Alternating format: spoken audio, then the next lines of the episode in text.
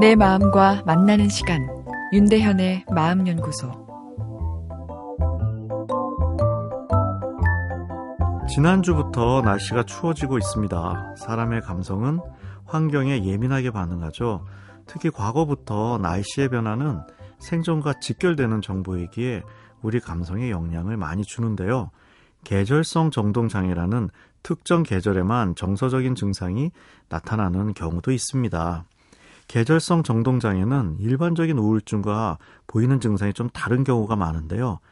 잠이 거꾸로 많이 오고 아침에 일어나기가 너무 힘들고 식욕이 오히려 늘어 많이 먹게 되고 그러다 보니 보통 우울증에서는 체중이 감소하는데 체중이 증가하기도 합니다. 그리고 주변 사람에게 짜증도 많이 나게 되죠.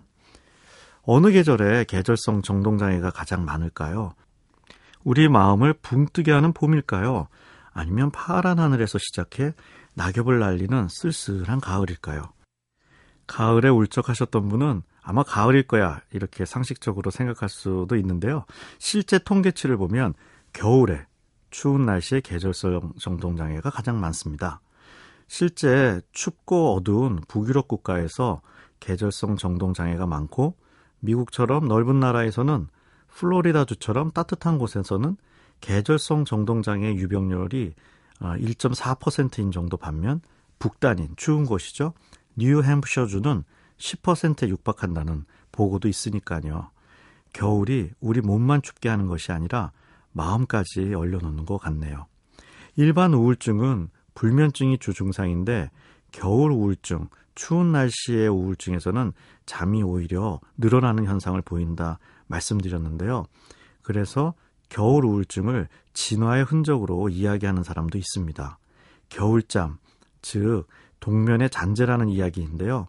겨울 우울증에 먹는 것에 대한 탐닉이 증가하고 잠이 많아지는 것이 겨울에 음식이 부족한 상황에서 최소한의 칼로리 소비만 유지한 채 생존을 보존하는 동면과 유사하다는 이야기죠. 진위 여부를 떠나 흥미롭습니다. 지금은 겨울에 동면에 들어가서는 매우 불편해진 세상입니다. 겨울이 더 바쁜 것 같기도 한데요. 진화의 흔적, 겨울잠을 막으려면 좋은 방법이 뭐가 있을까요? 추운 날씨에 찾아오는 우울감 예방에 광치료, 영어로 light therapy가 효과가 있는 것으로 알려져 있죠.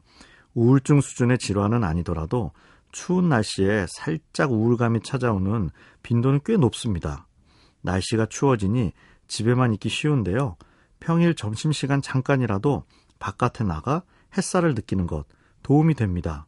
특히 주말에는 적당 시간 운동 등의 야외 활동을 하는 것이 필요하고요.